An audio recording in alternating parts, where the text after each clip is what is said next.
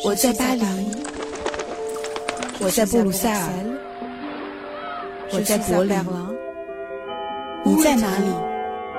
在喜马拉雅随意听欧洲，欧洲就在你的耳朵里。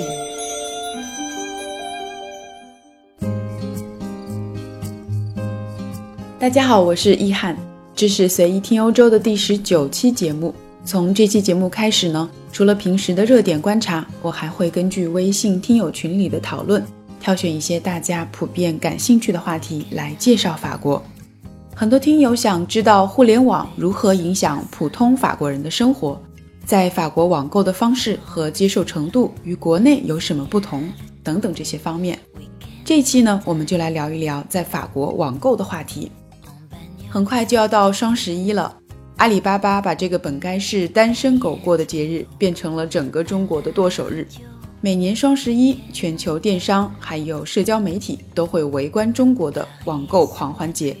也有越来越多的外国电商直接跑到天猫上开启了官方旗舰店，也想从双十一巨额的经济收益中分一杯羹。在我周围，有越来越多的法国年轻人听说过中国的这个节日。最近，阿里巴巴又筹划着将中国移动支付的利器支付宝推向全球。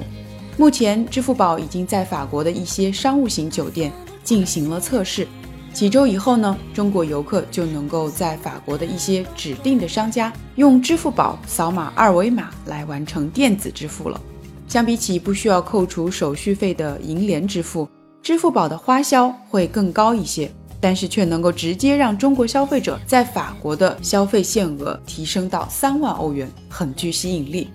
另外呢，在法国发生的针对中国游客的暴力抢劫事件，很多都是源于法国的许多犯罪分子，他认为中国的游客会在法国购买奢侈品，因此身上携带着大量的现金。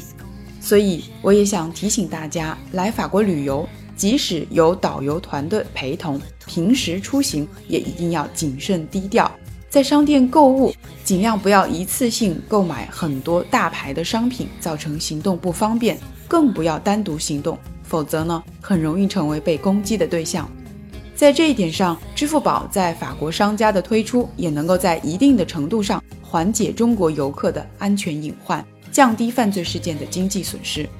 不过，支付宝登陆欧洲更多的是目前中国的这种去现金化的电子支付方式的地域上的延伸。那么，欧洲人自己对于网购还有对于电子支付的接受程度如何呢？我们还是以法国为例，根据法国民调机构去年的调查数据，百分之八十五的法国人上网的目的是网购。仅次于上网获取信息的人数，而在过去的一年中，至少在网上购买过一次商品的人数高达百分之九十七。那么这样的一些数据呢，放在整个欧洲来说都算是比较高的。也就是说，法国人对于网购这个行为还是持有比较高的接受度。法国的购物网站呢，也有着价格的优势。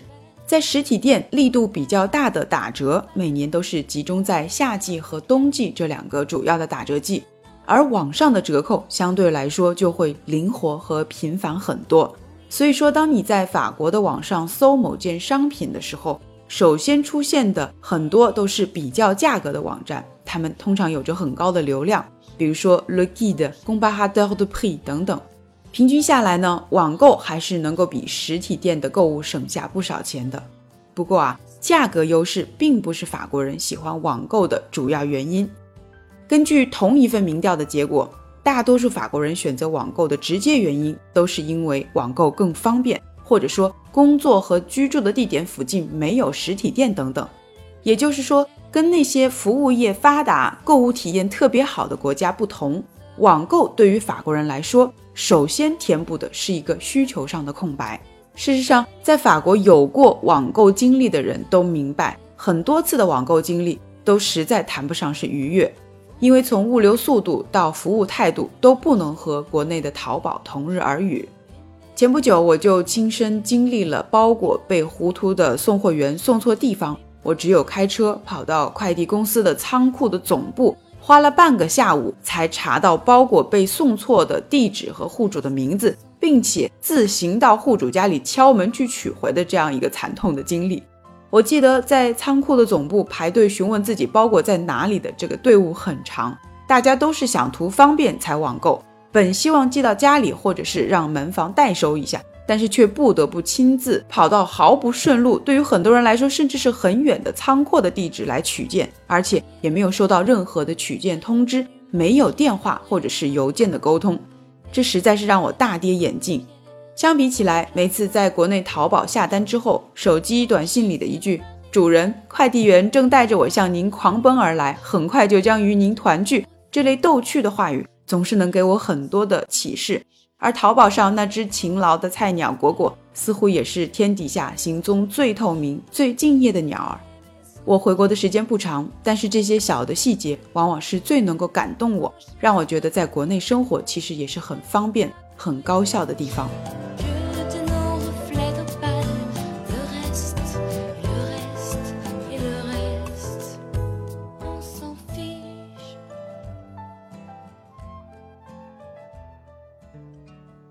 我想，法国和中国的网购体验在服务上的不同，归根结底的原因是两个市场的竞争环境太不相同。法国的人口一共才六千五百万，中国的人口却是十三亿，人口基数大，用户数量大，需求也自然就多了，相应的供应商和同行类的这个竞争也就非常的激烈，尤其是在第三产业。只有用更优质、更人性化的服务，才能够赢得用户的选择和长久的青睐。而法国的人口相对少，所以许多门类的商品种类也很少，而服务的提供商也会少。比起中国名目繁多的快递公司，我刚刚说到的自身的这个经历，就发生在法国邮政行业具有垄断地位的法国邮政的控股速递子公司 c o n o b o s t 他们拥有五分之一的包裹快递市场的份额。这种完全脱离群众在送包裹的态度，也为他们的官方网站赢得满满的一致的差评。法国的用户也是吐槽声一片。当然，法国的服务业跟不上，还有一个重要的原因，就是由于体力劳动者不充足，法国的人工成本很贵。物流公司聘请的快递小哥很多也并不是土生土长的法国人，在法国订个扣子、配个钥匙，二三十欧很正常。如果上门通一下马桶，或者是修一下水龙头，上门来一趟的这个起价就是六十五欧。等人来了，找出了原因，并且动手要修，要再加上按照每个小时计算的劳务费，一两百欧是很正常的。如果把钥匙忘在了家里，锁匠上门，在不用任何特殊工具的情况下，用经验两三分钟就能帮你把门打开，这个价格是一百二十欧。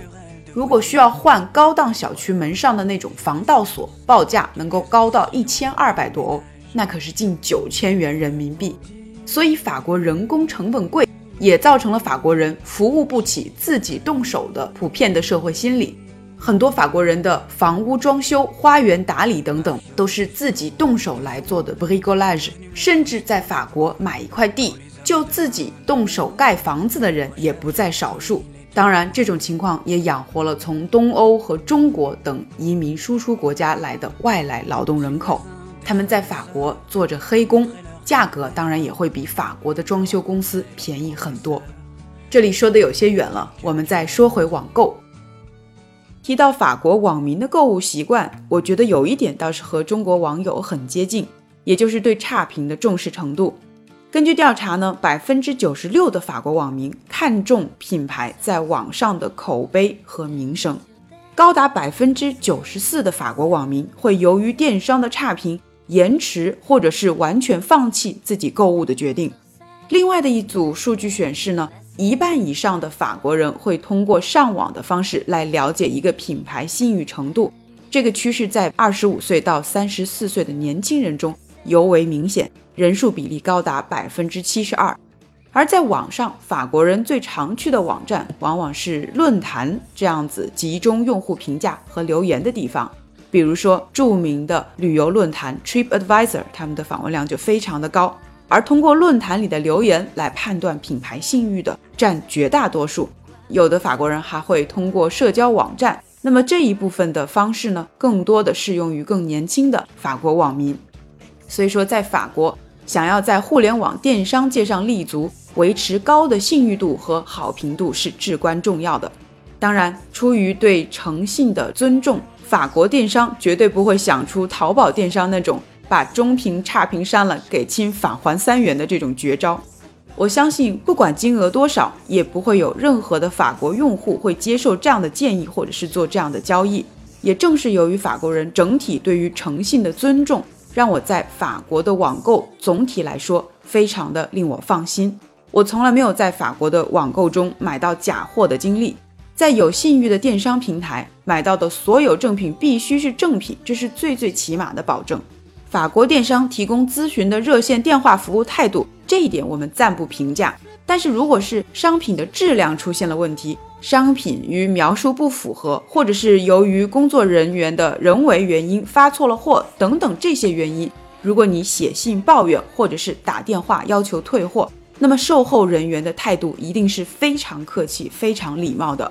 退还包裹的过程一定是包邮费的，这还不说，而且通常会返还你本次购物已经付的邮费。有的网站还会给你返还一定额度的代金券，供下次购物来使用。这些做法呢，我觉得也能够为一个电商打造自己诚信可靠、重视信誉的形象，以此来获得消费者的信赖。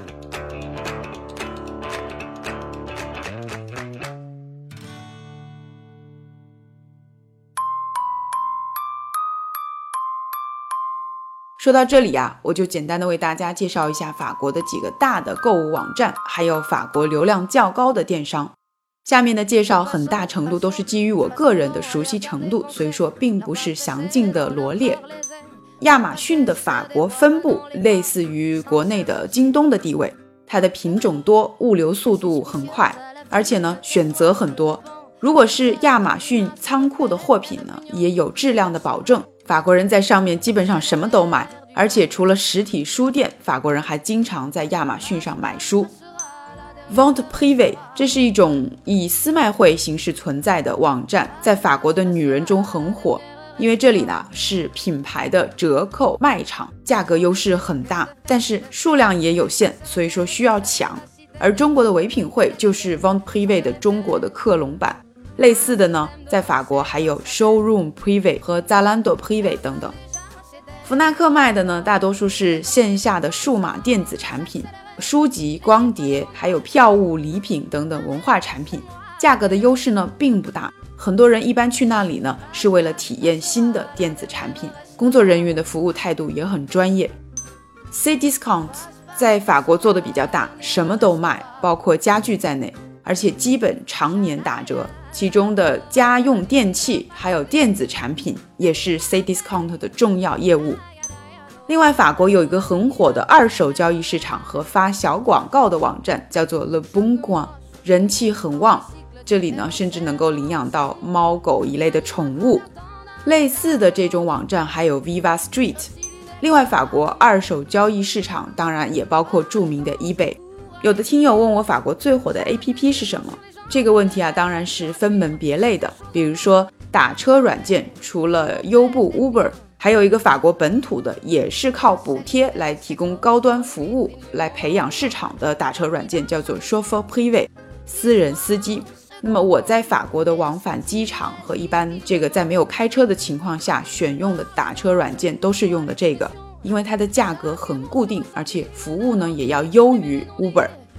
另外呢，导航类的软件，法国的司机都喜欢用位子这个软件来定位，也是我开车比较信任的导航软件，因为它能够很及时的更新路况，并且调整路线。另外，几乎各大的法国的订票网站、租房网站、航空公司和高铁公司，包括购物中心和化妆品牌等等，都会推出自己的 APP。这些软件的手机用户量也很大。新闻门户网站、视频网站等等也有非常稳定的用户群。至于即时交流的这个网站和社交平台，除了脸书、推特，像 WhatsApp、Viber，还有 Telegram，也是在法国拥有着很多的用户。不过，如果提到修图美颜的软件，大家都不用问了，因为不管谁都赶不上中国的良心拍照软件美图秀秀和美图相机来的更懂中国女性的心。所以说，在 A P P 这块来说，我觉得法国应用的更新和创新的势头应该是没有中国市场这么活跃。还有的网友问我，法国人喜欢的这个手机的品牌是什么？其实法国人最爱的手机品牌是三星的 Galaxy。那么对于这个牌子的喜欢程度，甚至超过了苹果。而在法国人最喜欢的品牌排名中，排名第一的也是三星，第二是苹果。第三是索尼，后面呢是 LG 和诺基亚。中国的品牌华为排名第九，其实也还好，因为 Google 是排在第十位。那么美国公司 Google 和欧洲国家相爱相杀的这个情缘，希望今后也能够在节目中有机会聊到。最后啊，我想和大家分享一个最近法国人最浪漫的一个创新，那就是以爱读书和爱读纸质书出名的法国人。在火车站的候车厅里安装了一个故事自动分发机，你想要读几分钟的故事，就按下机器上相对应的按钮，一分钟、三分钟或者是五分钟，然后你想要读的故事类型就会从机器里像长长的超市收银小票那样嘎吱嘎吱的印刷出来了。于是呢，在火车站你就可以看见从悬疑到科幻，从古典文学到现代散文，从诗歌到段子。大家都在聚精会神地读故事。在安装的第一个月里，在格雷诺贝尔的火车站里，就有一万个故事被免费的打印出来。看来法国人就连创新基因也都孕育在文学和艺术的情怀里，这果然是法国人的最强项。如果你对这个场景好奇，不妨也去法国的这个火车站看一看，体验一下。你去法国读着故事，我们也许就会在下一个故事中读到你。